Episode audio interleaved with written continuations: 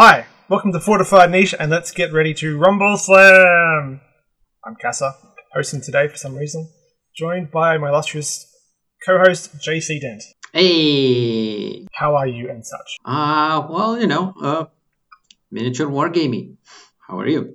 I'm tempted to say that we're in something of a renaissance, but I don't know. Modern stuff seems better. Oh, good. Modern stuff seems more uniformly good. I'm just, I'm happy about the Elder Guardian reveals yesterday because, as a person who doesn't play any of the big 40k rule sets, I'm still excited about some of the miniatures. And other than that, yeah, stuff's okay. Good plastics, GWG, good plastics. Yeah. If there's one thing they can do, is plastics. If there's two things. There isn't a second thing that they can do. I mean, if you do one thing, you do it really well. That's how you become a multi-billion-dollar company, I guess. And too big to fail. But anyways, today's subject matter is only very tangentially related to anything G-dubs. Yeah, unless you like roided-up superheroes punching other roided-up superheroes, then, well, I guess there's that connection. Yeah, Rumble Slam! Rumble Slam from TT Combat, the cool UK MDF manufacturer who've also started making just really cool games. Either that, or I think they're just taking games that died with other companies and then continuing publishing them. I think Dropfleet, Drop Zone Commanders started with something else, Spartan Games, if I remember correctly, and then those guys managed to kill themselves once or twice as a company. I think Drop Zone wasn't Spartan, it was just Hawk. Oh, yeah. But yeah, definitely get what you mean. They're picking up where bad companies left off. I mean, why not? Like, good games are good games. Yep. And it's not the first time things have changed publishers and been improved. So Rumble Slam. Rumble Slam is your Attitude Era or late 80s WWE fantasy crossed with all of your favorite fantasy tropes, like orcs and goblins and XPs for your Dragon Ball characters, which is quite fun. Yeah, that's basically that. It's fantasy wrestling. Yeah. Or you could say, it's like Blood Bowl, but wrestling. Yeah, that's really the easiest comparison. Both played on grids, both rolling special dice. Both can probably be played with the same miniatures. Oh, absolutely. Probably the same board, even just push it in a bit closer. Yeah. Especially since it's based on grids and stuff. Now, full disclosure, and it's something that Kassa worried about, is that we used the freely available rules, so we don't have an insight into the art or the world of Rumble Slam, only as much as you can gather from the rules and looking at the miniatures, which is now, I think from the intro, it's more obvious that you know about wrestling more than I do.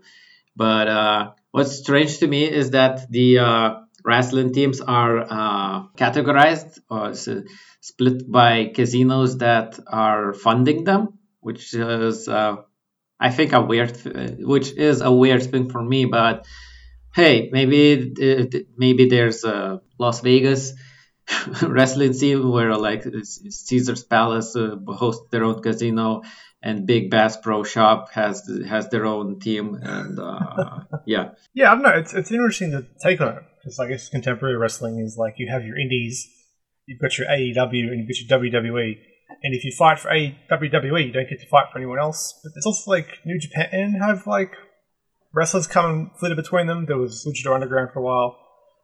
My wrestling knowledge is very, very, surface level. I will get things wrong, and I don't really care, because, it's all a game. As long as you maintain the kayfabe, you're going to be fine.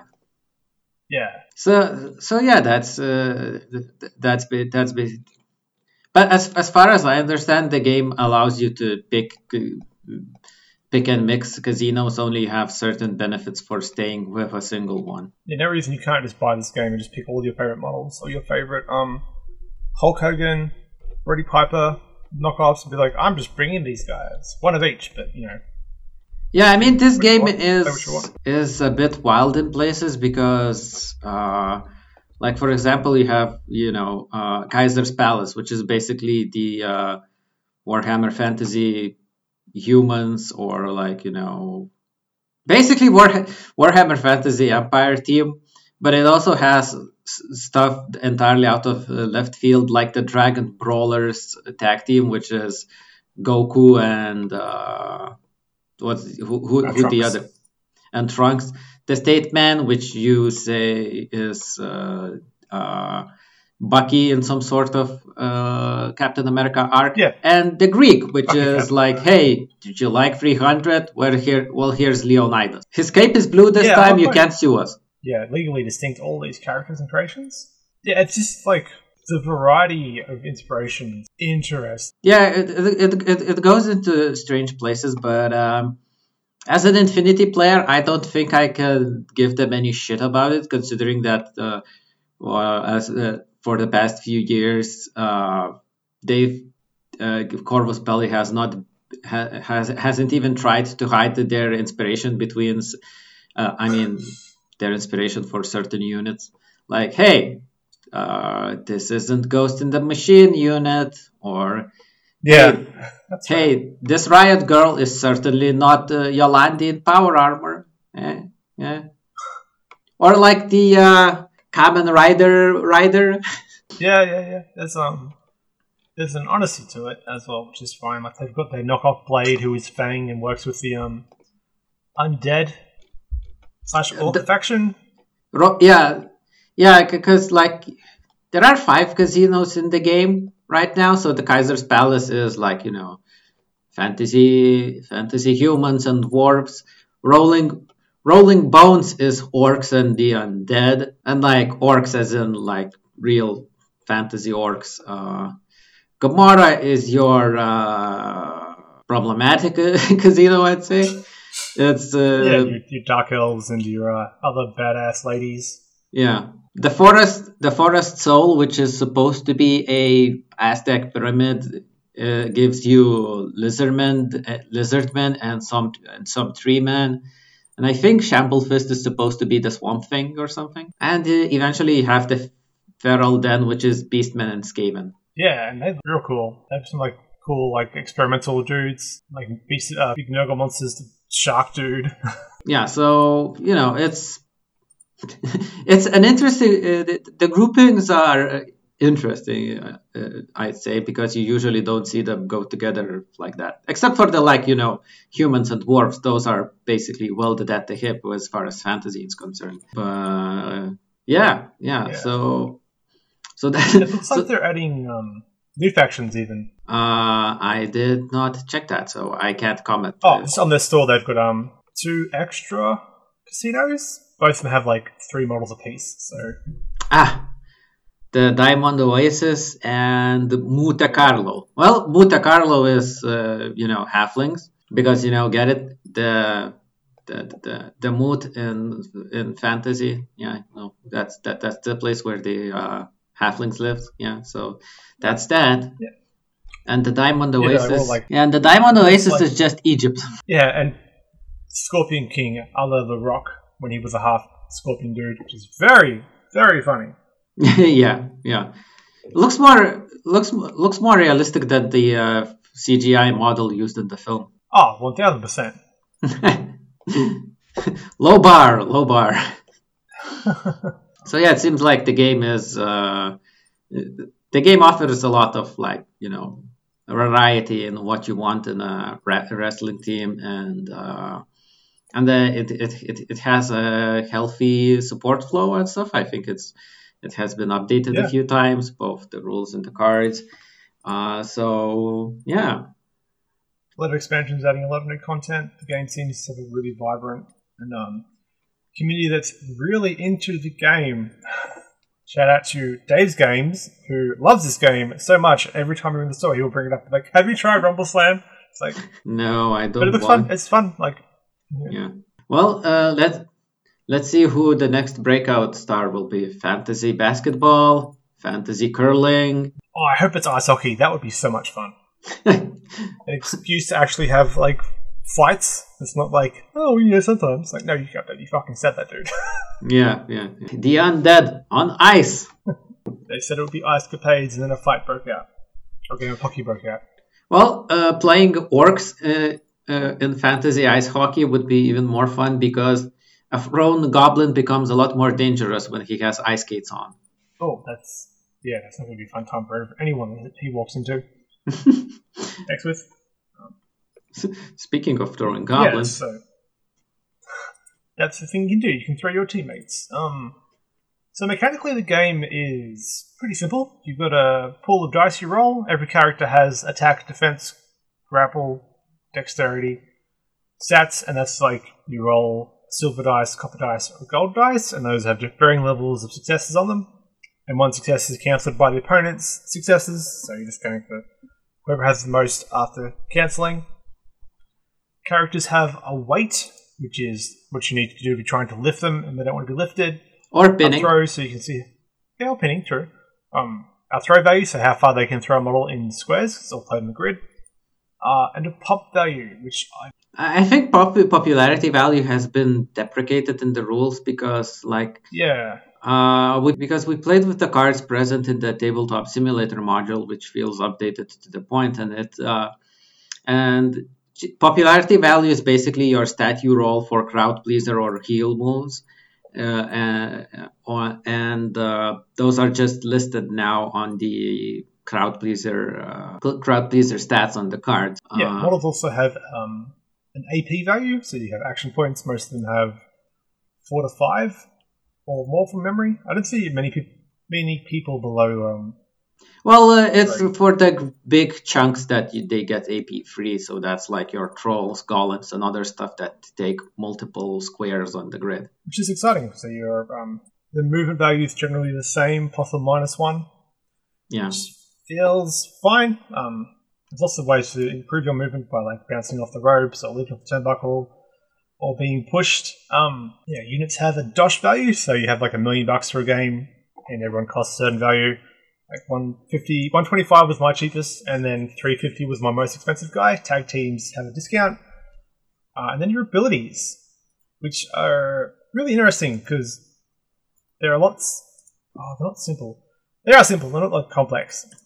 The older cards laid out in a really confusing way, and the newer cards are very clear. Yeah. One really good thing about this game is that everything you need to know about a guy is on the card. And when it comes to the special abilities, like, you know, everybody can do the basic brawling maneuver or the basic grapple, which does 1 damage, whoop-de-woo. But the rule book marks like grapples or brawls or whatever, or rope attacks with a certain symbol. So if your character has an ability that interacts with a rope attack or is a replacement for rope attack, you just have the symbol on the card. So you immediately know that if I'm going to bounce off the ropes, I'm going to be using this one instead of the regular one. Or I guess maybe it's just an option you can use and you can choose between those two. But everything you need to know is on the card as long as you remember the rules, and the rules aren't overly long. No, the rules are also... nothing in our playing made me stop and go, well, what are they trying to make us, like, crystal ball out of this game? It's like, oh, no, that's easy. Like, the mistakes I had were because I can't read. So... the mistakes I had was also because I can't read, but also because I can't count. So, like, you know... I can vaguely grasp that rolling a silver is better than rolling a copper, but obfuscated because they're special dice. They're all d6s. There's 4 kinds of d6. Your copper has 3 blank sides. Your silver has 2 blank sides. I think your gold has 1 blank side. I think so. And there's a crowd dice, which is I'm not quite sure how that worked out. I think it was 2 of each type. So there's a boo, there's a cheer, and there's a blank spaces. And I don't know how many cheers and boos are there per side, but The most you can get on the regular dice, like, you know, is 3. The least you can get is blank, and it's 1, 2, and the dice differ on how many good results you can get. And a gold dice goes up to 4 and has like a single 0 and only 1-1, so more gold dice, more better. Yeah. And everything in the game is expressed in that, like your dude's attack value is going to be not written out. It's represented in symbols. Like your guy is like two silvers and a copper, like the Gorgon or Throwing Shade used to have in the last game we played. So it's easy to read, easy to grasp, as long as you remember what the rules are all about. And I think I'm going to say that this game is a lot more forgiving than Blood Bowl is, because the number one rule that you must know for Blood Bowl, and which is not written in the book, is that you leave all the actions that you need to roll dice for last. And that's not the case in this game, because while rolling dice can be dangerous, it isn't that dangerous, especially if you know what you're doing. And also it's because activations are different. You alternate activating your dudes. So like, I move my wrestler, you move your wrestler, and you are very freeform with how you spend your movement points and action points, because you can move, punch. And while there is a certain mechanic that prevents you from just using this, that is there to prevent you from using the same attack just endlessly for the entire turn. You can even try to do that. It's just going to be more difficult to do it. So it's more freeform. And what surprised me is that there are no zones of control. Yeah, which I guess makes sense. It's trying to emulate that sort of Royal Rumble kind of vibes. Everyone's just like trying to punch everyone else, like watching everyone else, rather than sort of, I'm fighting you now. And then we play where we're standing. So it's much more of a brawl than sort of a one-on-one. Yeah, I don't know how often do wrestling matches involve 6 people per side. Not often, but with that tagging in and out. Yeah, tagging in and out exists in this game, especially when you buy tag teams, which are like 2 dudes. You can either pay full price and have them on the field, or you can get one of the guys to be on the sideline, and then you get a discount of 150, which is basically, it's almost enough to buy a regular Joe fighter man. It's also a lot of rerolls. Yeah, it's also like you can buy free rerolls with that, if not more. The 25k each, that's like 6. Yeah. So 150 discount if you don't cheat, it's great. I didn't cheat, I made a mistake. Yeah.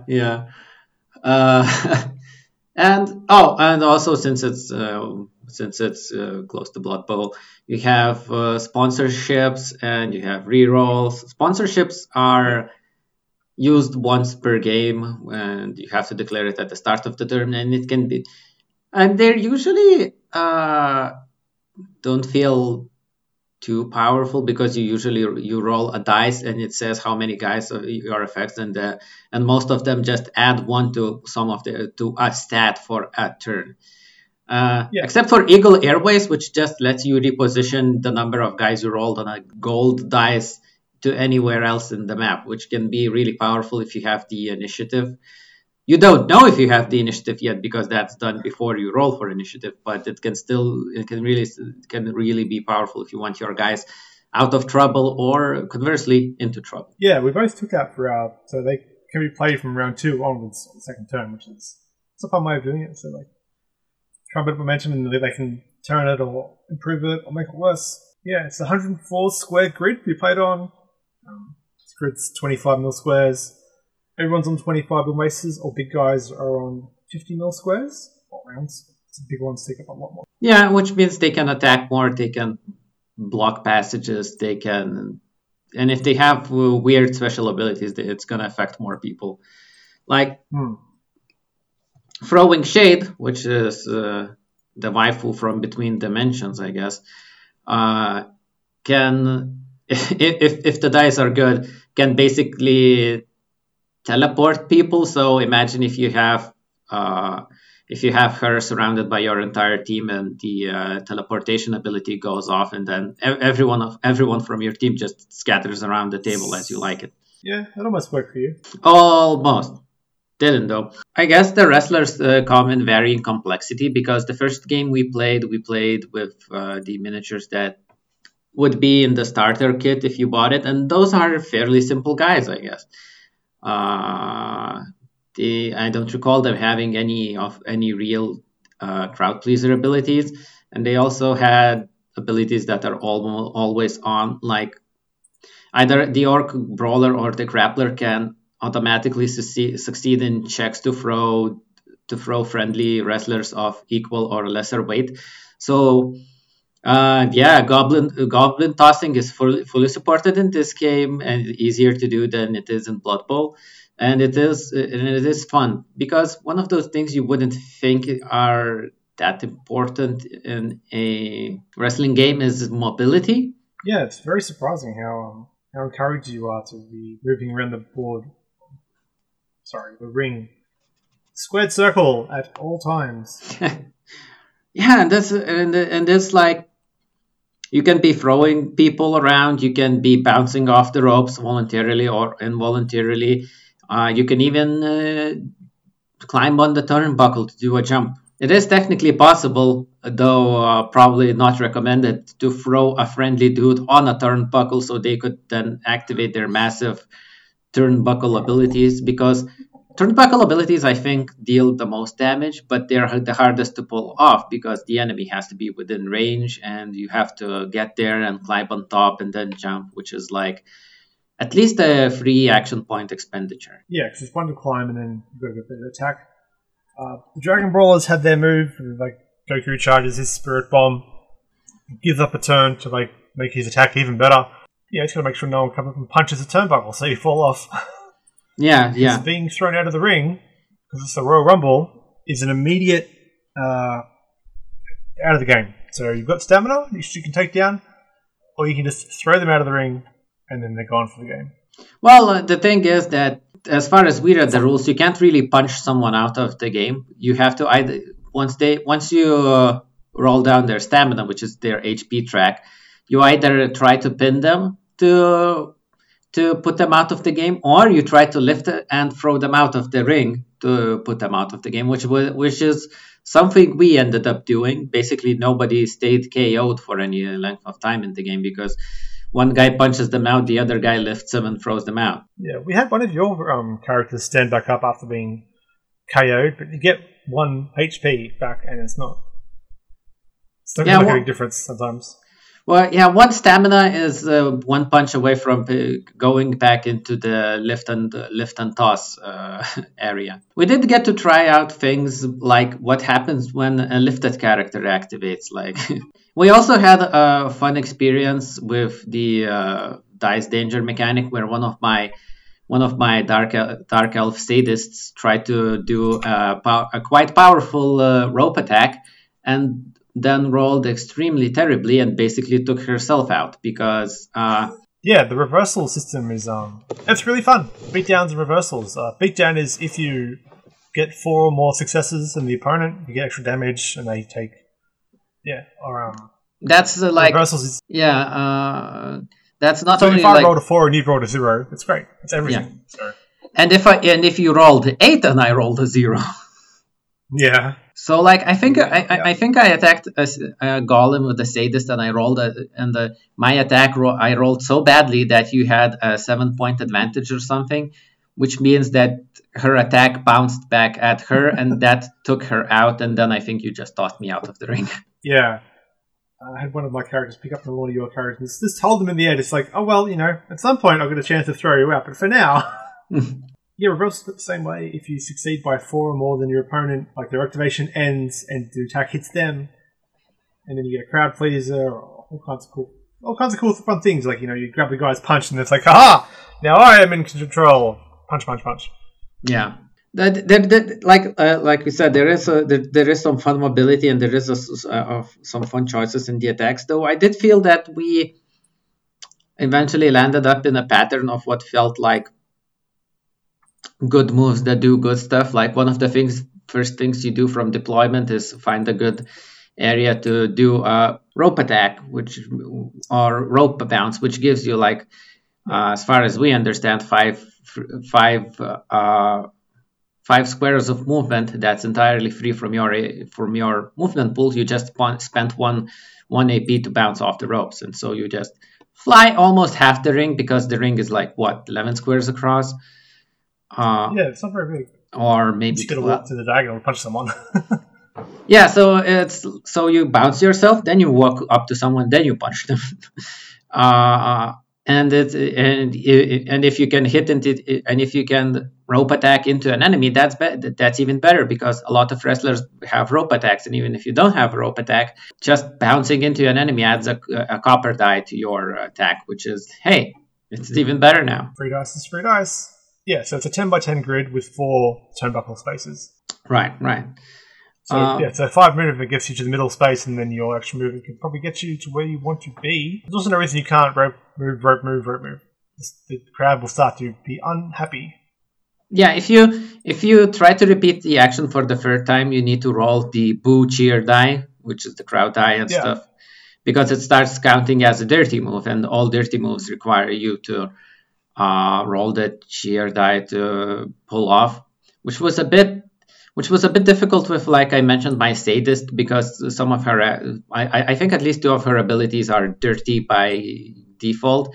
So even that rope attack, which led to her knocking herself out of the ring, could have not gone off because, it was dirty. Yeah, I quite like it as a sort of mechanic that prevents you just going like, well, I've got 6 AP and my best move only costs 2. Good luck. It's like, no, the crowd will get bored if you're just like doing your elbow drop over and over again. Mix it up a little bit. Yeah, but like I said, I just dislike the thing that ours was basically rope attack and then throw any KO'd person out of the ring. Oh, I think you did try pinning someone out, at least one. And you pinned someone in that first game. Yeah, it's possible, and it's more action economy, but it's a more action economy benefits because. Pinning only costs 1 AP, but to lift and toss someone, you have to first lift them for a single AP and then toss them for another one. And if they're consciously trying to throw them out, they get a save against it? Yeah, it's more difficult. Obviously, it's more difficult to throw out people who are against that, who are still in power, in the control of their faculties and their limbs. And I think you don't even. And if you try to lift a conscious character used, you need to roll the crowd pleaser die. So you can't just walk up to an elf, just grab them and toss them. You have to punch the elf out first. Of course, if the dice favor you, you can probably yeet a full-on healthy opponent out of the ring. But then they can still try to save that. Unconscious opponents can't do that. And, there's no reason you can't pick up your friend and try and throw your friend close enough for them to be able to act or do stuff, because they can just let you succeed in the role. Yeah, that's what they did. Not resist. That's what they did with the goblins in the first game, tossing them around to get them to the center of the ring, to closer to action, which is what you should be doing with goblins in any game that features them. And then if they hit the opponent takes some live ammunition damage, which is very funny. It is a dicier proposition with goblins, because you only deal the projectile's weight in damage, and goblins are weight 1. And the goblins and the thrown character takes 1 damage, so it's basically just using your team member as a pebble. What we realized late into our second game of playtesting is if you throw anything against the ropes or push them against the ropes, they get to make a free rope bounce, which is very funny. Yeah, and it's good action economy if you do it with your own dudes, because if you bounce them off the ropes and once they bounce, if they collide with someone, if they collide with an enemy, they automatically do an attack. So you can take an unactivated goblin or an elf or something, lift them up, toss them, they bounce off the ropes, and they automatically do 1 boosted attack against someone. It's less exciting when you do that to the enemy, because they don't, but you can position them for a later SmackDown. So, if you have a character that already activated, if you have an enemy character that already activated, right, you can lift that sucker up, throw them at the ropes, and then maybe bounce them off somewhere closer to one of your dudes that hasn't activated yet, so that they could do some damage on their next activation. It may sound a little confusing here, but it's actually a lot more clearer than anything to do with Blood Bowl. Yeah, so the free PDF rules, which are also the same with Carnival, they're very clear about the way things work, and there's very little wasted wordage or verbiage in explaining the rules. It's like, if you have a ability, you can pay the cost of that instead of anything else. There's no like, well, what does it mean when it says, not to harp on other games, some other games don't realize that not everyone has played the game forever, and don't realize that not everyone's going to have an expert teaching them. And This game is very clear about, like, no, this is probably going to be like Christmas morning present, crack it open, read the rules, get straight into it.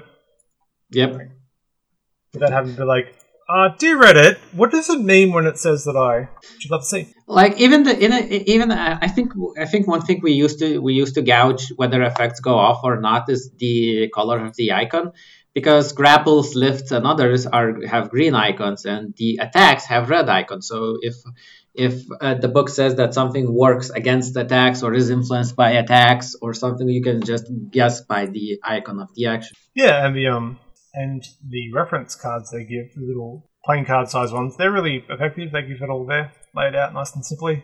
Yeah. The only thing about expert play that you noted, like, you know, back when we played the second game, is that they're absolutely lying about how long the game will last, because, like, hey, a million Dosh game will last about half an hour, which is like, yeah, maybe if you've played the game like 500 times already, because our first match lasted a lot longer, and like, yeah, maybe it would be faster go doing this live, but I don't know if it would be that faster. Maybe 45 minutes per person is what they should be saying in these games.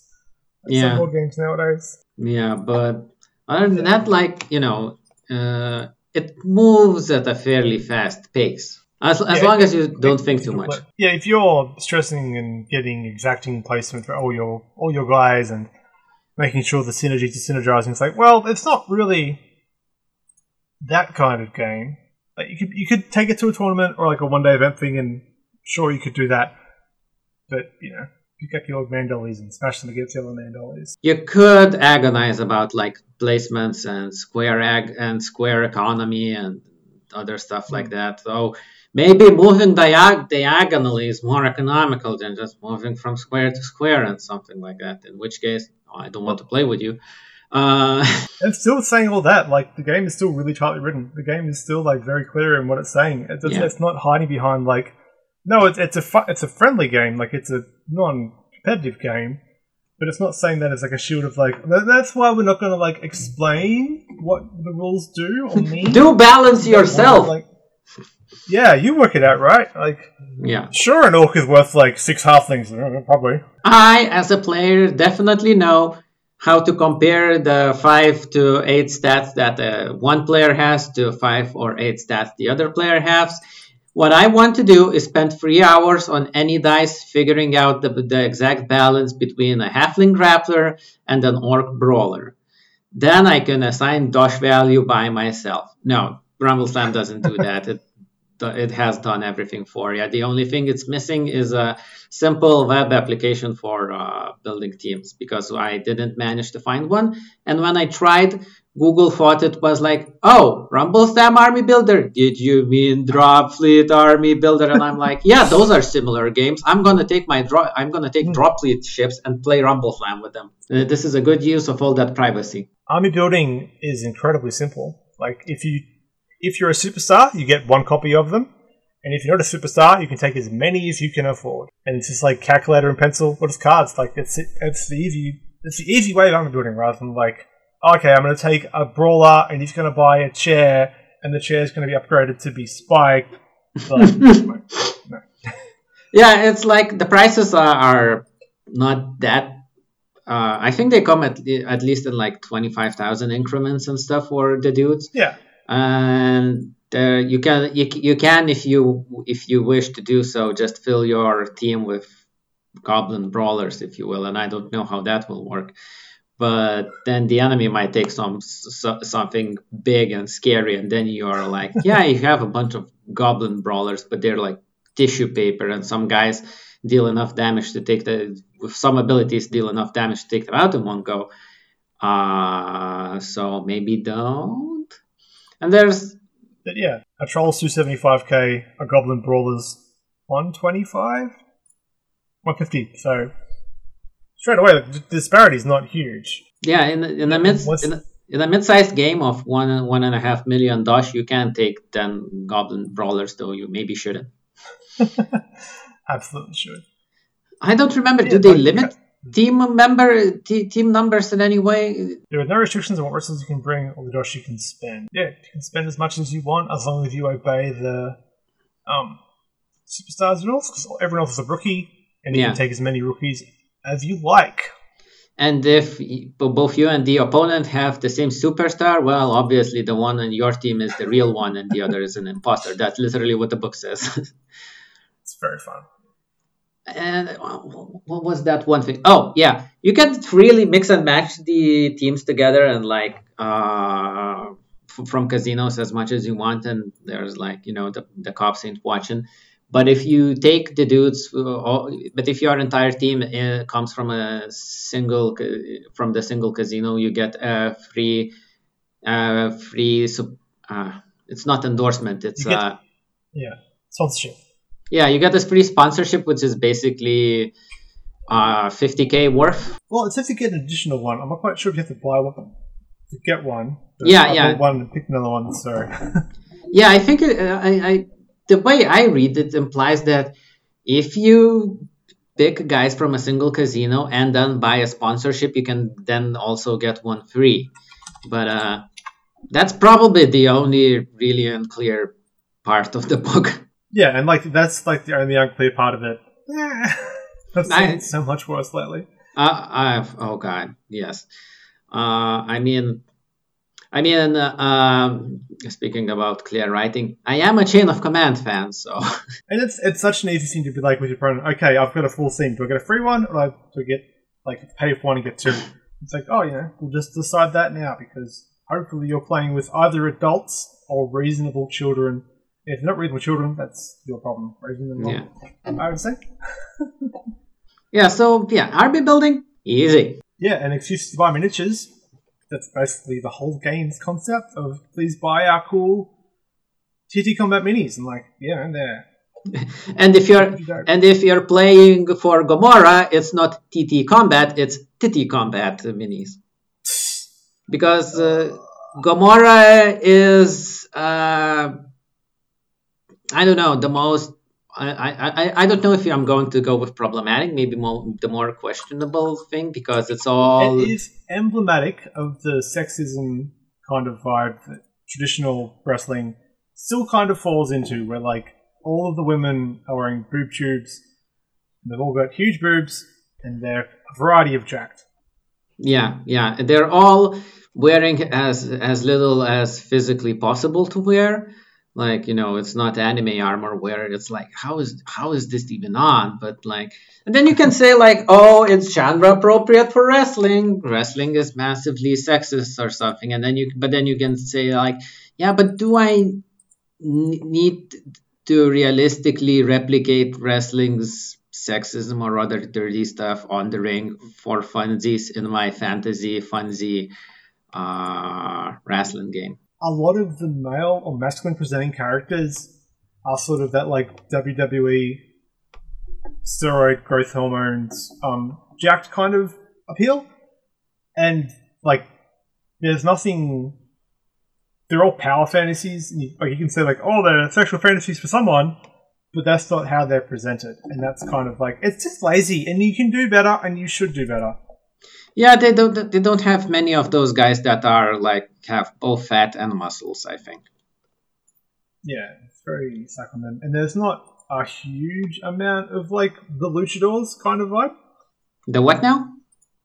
The Mexican wrestlers with the masks and stuff. Right. So they're generally like they were smaller high flyers until WWE made everyone look the same and ruined it forever. Of course, you can then go bitch at us about this, like, oh, but this is fantasy and it doesn't matter. Like, why can't people be jacked? Well, if it's fantasy, why can't a guy be like the Blob or whoever from the X-Men and like just roll around the ring or something? Oh no, I was just looking at the miniatures and they have the Chief in Free Agents. Yeah. Can you guess what the Chief is? I mean, it's the Halo guy, but that's a wild guess. Try to think more of a less of a specific person and more of a trope character. Oh no, it's not like a terrible tribal thing, is it? It is. Oh. He is he is a wrestler naked, but he has the whole feathered hairdress going for him. Oh, why would you do that? So yeah, he's wearing shorts, but yeah, I get it. So, well, somebody can probably comment at it eventually better than I could, or like with more depth on it. On the other hand, we're talking about excuse to buy miniatures, and one thing I pinged onto immediately is that I don't like orcs in leotards. So speak for yourself, friend. Yeah. Well,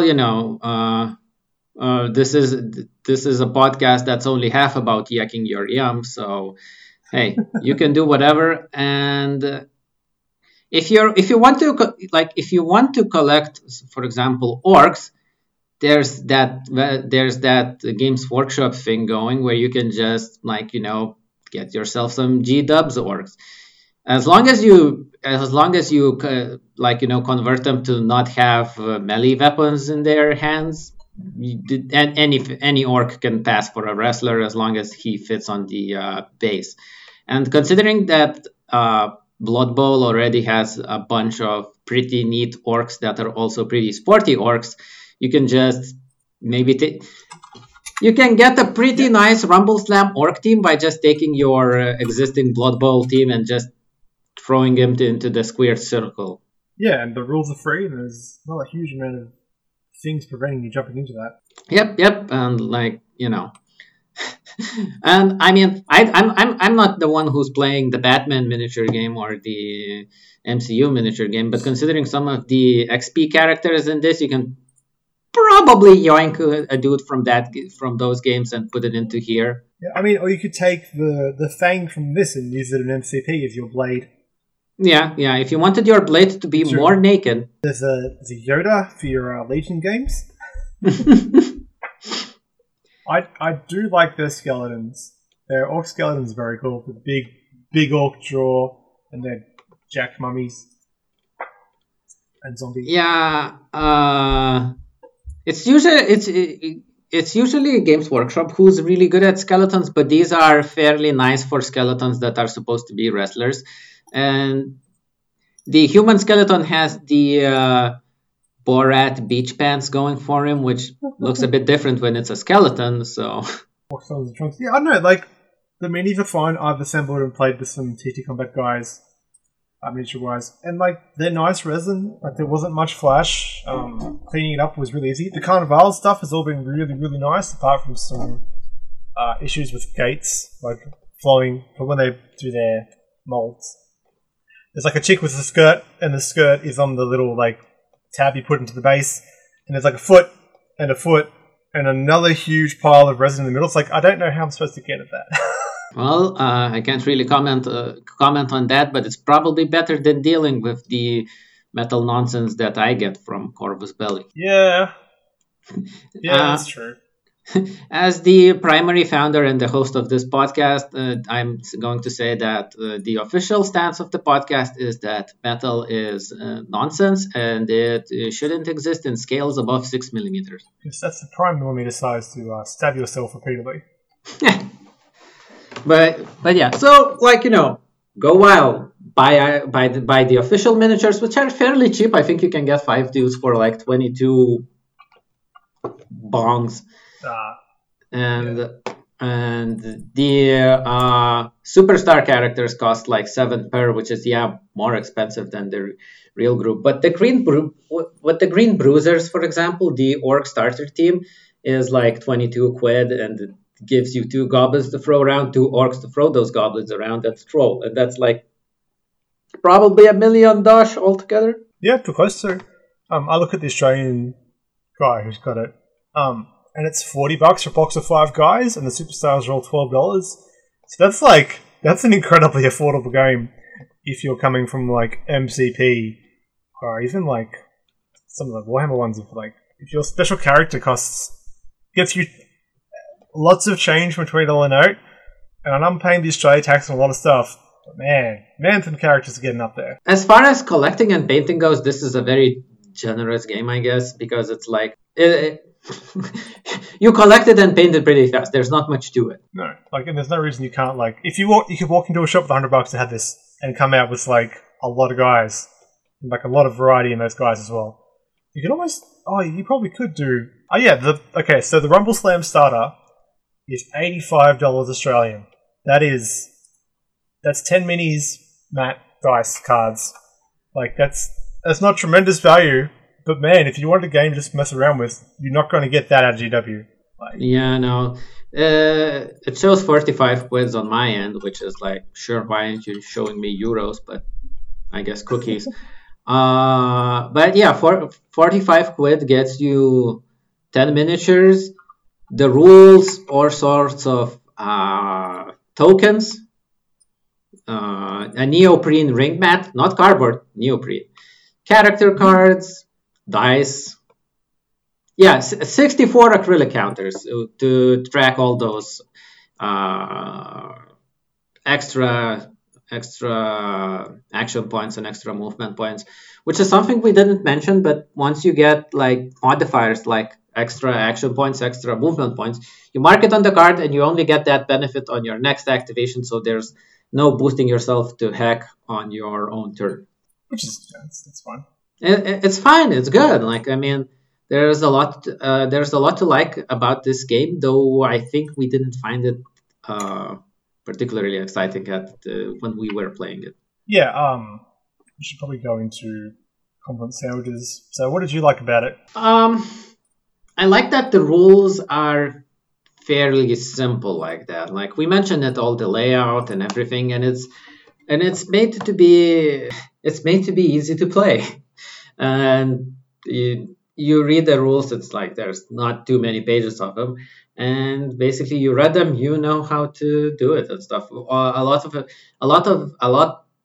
of stuff just goes hey, roll the dice that are shown and beat the enemy. Sometimes you beat a specific target, when you have to lift a character and roll more than their weight. That's it. So I liked how at the base level simple the rules are. Yeah, I like how much the rules don't want to get in the way of you having fun with the wrestling. My first thing would be I'm just I think the sculpts are cute, and I like the there's a John Cena, but he's a chameleon because you can't see me. There's a Hulk Hogan, but he's an orc. It's all, I know, it's fun. The Roddy Piper dwarf. It's yeah, hell yeah.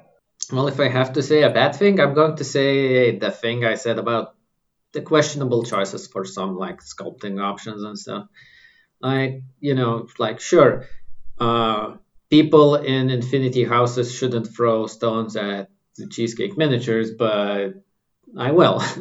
And choices like the chief and stuff. There may be a space for this game to have more of a sensitivity consultant or whatever those are.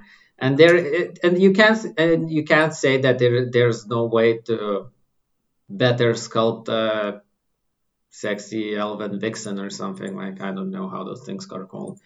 Well, if the challenge is there, I'm sure there are sculptors that can rise to meet it. Yeah, it's hard not to have that kind of, but that's it's almost a part of the industry at the moment. For certain crowds, obviously people are doing it. Yeah, it's a shame that they've fallen on that wrestling trope. We can all. I want to see better. I think what is something you said last time we discussed it, and it's we can blame McMahon on that. Yeah.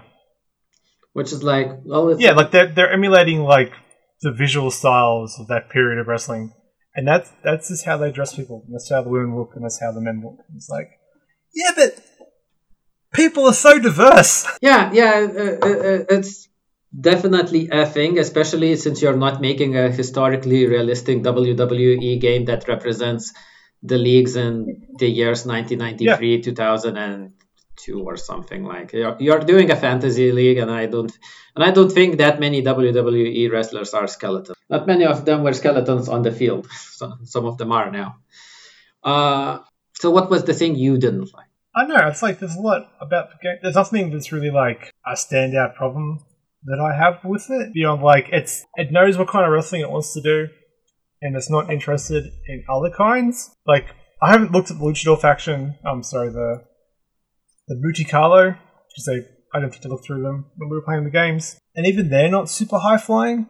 And I love my high flying wrestlers, like Rey Mysterio Jr., everyone's favorite as a kid, just like doing cool 540s and stuff off the ropes, and even like my actual problem with the game. Is it too hard to get onto a turnbuckle and then hit someone? I think that's a fair complaint, yeah. All those cool turnbuckle moves, and every turnbuckle thing is you've got to get to a turnbuckle, you can start next to one, so that's like here or there. And then it's 1 AP to climb it, and like I look at some characters and all of their turnbuckle attacks are like 3 or 4 AP, and it's just like, man, that's a lot for like a one-off attack with no guarantees, which is fine. Like, I'm not looking for like certainty in the game. But like, yeah, it might be a bit hard to get the enemy in the range of a turnbuckle, considering that with the rope attacks, it's so easy to get into the middle of the ring and outside of the turnbuckle range for some of the characters, because everyone has a different range. Elves, for example, yeah, sure, an elf can yeet themselves eight squares from the turnbuckle. Others, not so much. So the other thing that I liked, yeah, I know. I like that the game is like it's punchy and it's really evocative of like the period that it wants to evoke, and the rules are all building towards like this is the way you want to play the game, and it works for that. Like the rules are really clear, and the rules don't want to mess around, offering you ways to not be we're a Rumble wrestler guy. Like no, you're not. No, it's all shit. Just play this game. I think I appreciate the.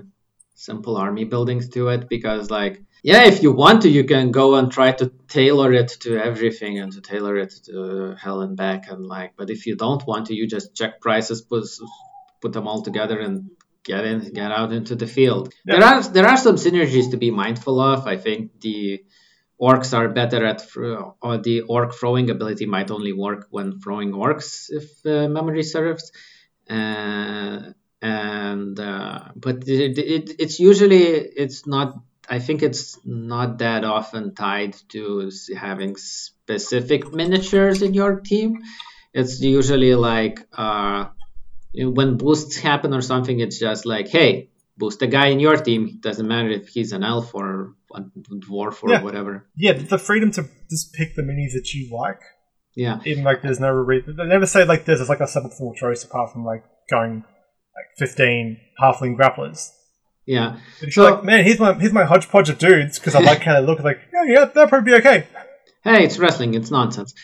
So, okay, I checked the orc brawler, and he just automatically lifts friendly weight 1 or weight 2 wrestlers and throws them for 0 AP. So that means that, fuck, you might have a team that has elves in it, and you might have an orc that's throwing elves around. So, like, go wild. That's fun. That's like, yeah, like...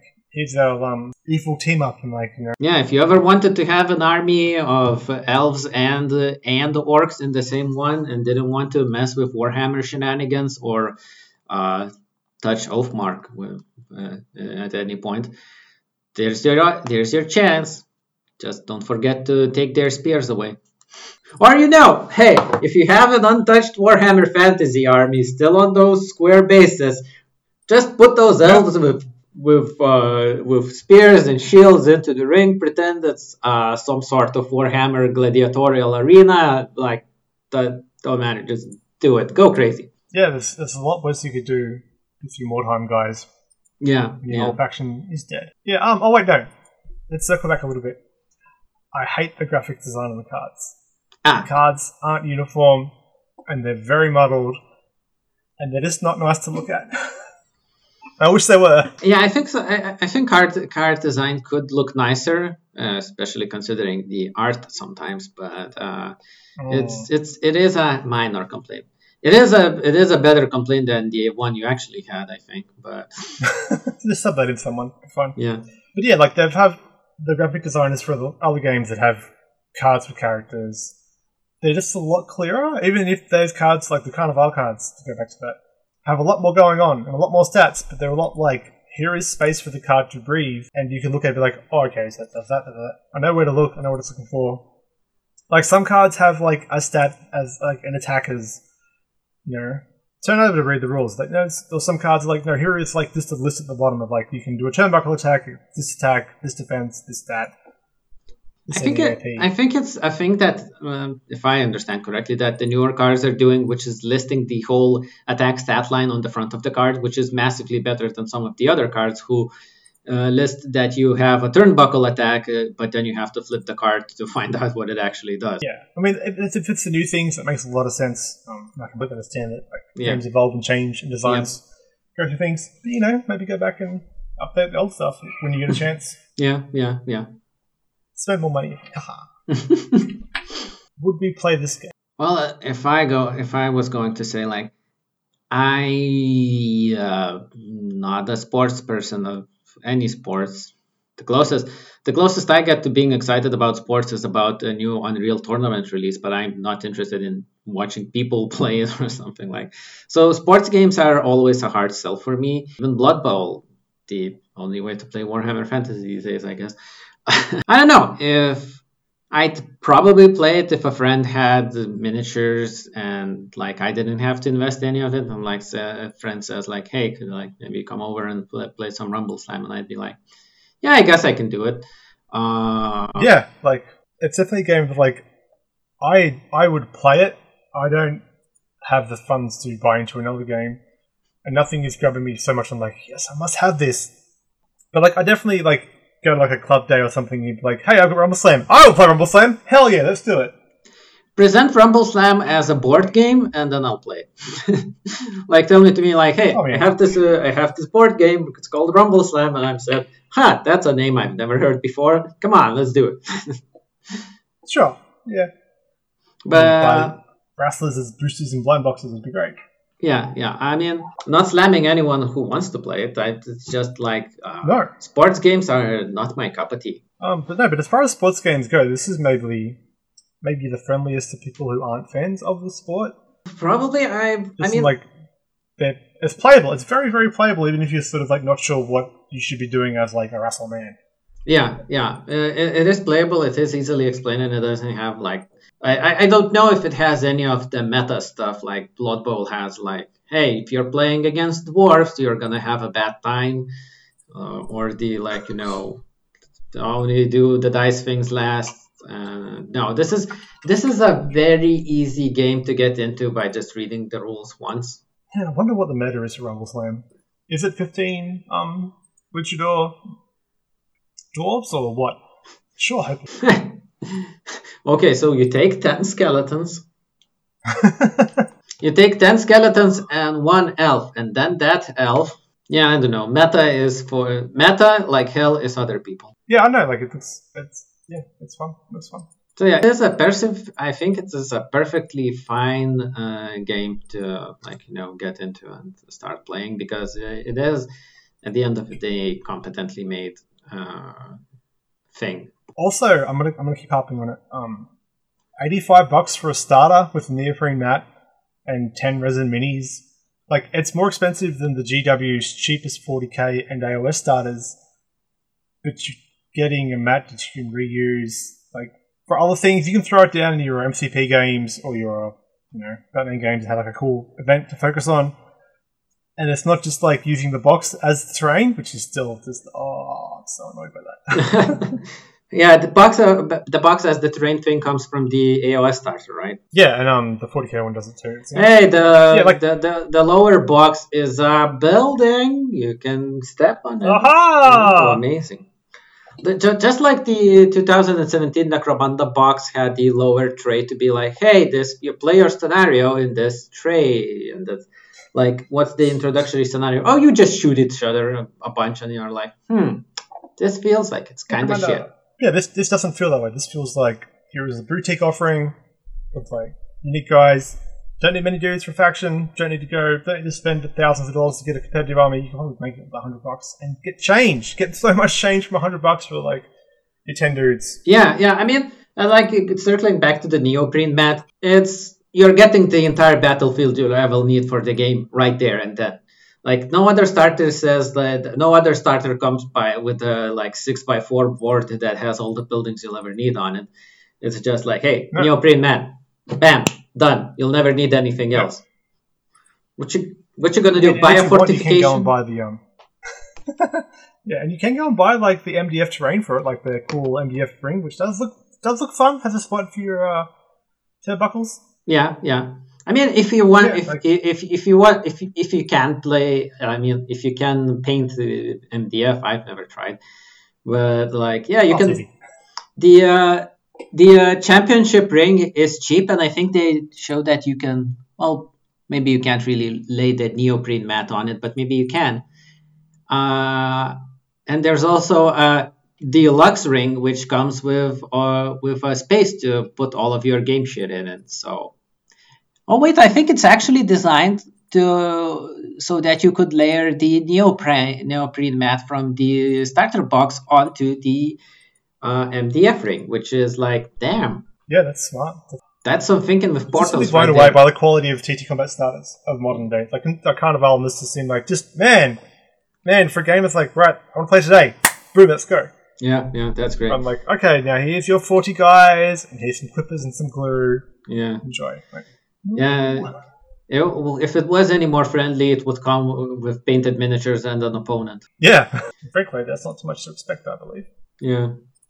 And I guess one thing I'm going to say for the end is I didn't expect that we'd talk about the game that much. I thought I was like, hey, maybe it's okay to have a half an hour episode, but like clearly we've gone past that mark. Yeah, like it's just, there's not a lot there, but there's clearly like a lot of interest and passion in like what they're talking about, and that's like the main thing I'm looking for in games nowadays is give a shit at this, like because you care about what you want us to play. Yeah, I mean it's. I mean, I don't know if I'm into pulling entirely out of my nether regions here, but like, you know, technically the chess rules would say are pretty simple. You're like, pawn doesn't have 80 different rules going for it. You don't have armor, save, and morale for pawns. But like, people have been playing chess for ages, and there's probably reams and reams of books written about it, and like, there's a lot you can do with fairly simple rules as long as they've been very purposefully written and rigorously play tested to allow for a lot of stuff to happen. Yeah, like, yeah, it's a whole dumb game presented in a really attractive and approachable package, and you love to see it. So yeah, I think that's it. Yeah, and that's it for Rumble Slam. That's all she carried a board around the ring about. That's fine. Like, that's all things have to be. Sometimes a small game can have a lot of heart and a lot of passion and be fine with that, and that's awesome. Yeah. All right. Okay, this has been Fortified Niche. I've been Kassa. You can find my links below. And this has been JC Dent. Yep, I'm the one putting those links below, so you can find my stuff there. Please buy a t-shirt. Yeah, buy some stickers. Yeah, and see you all in 2 weeks, I guess. What game we'll be playing? All that's going to be a surprise for you. Oh, is it? Good. I love surprises. No, it's not for you. It's for the listener. We both know pretty well what's coming next week. So bye everyone. All right, see you, man.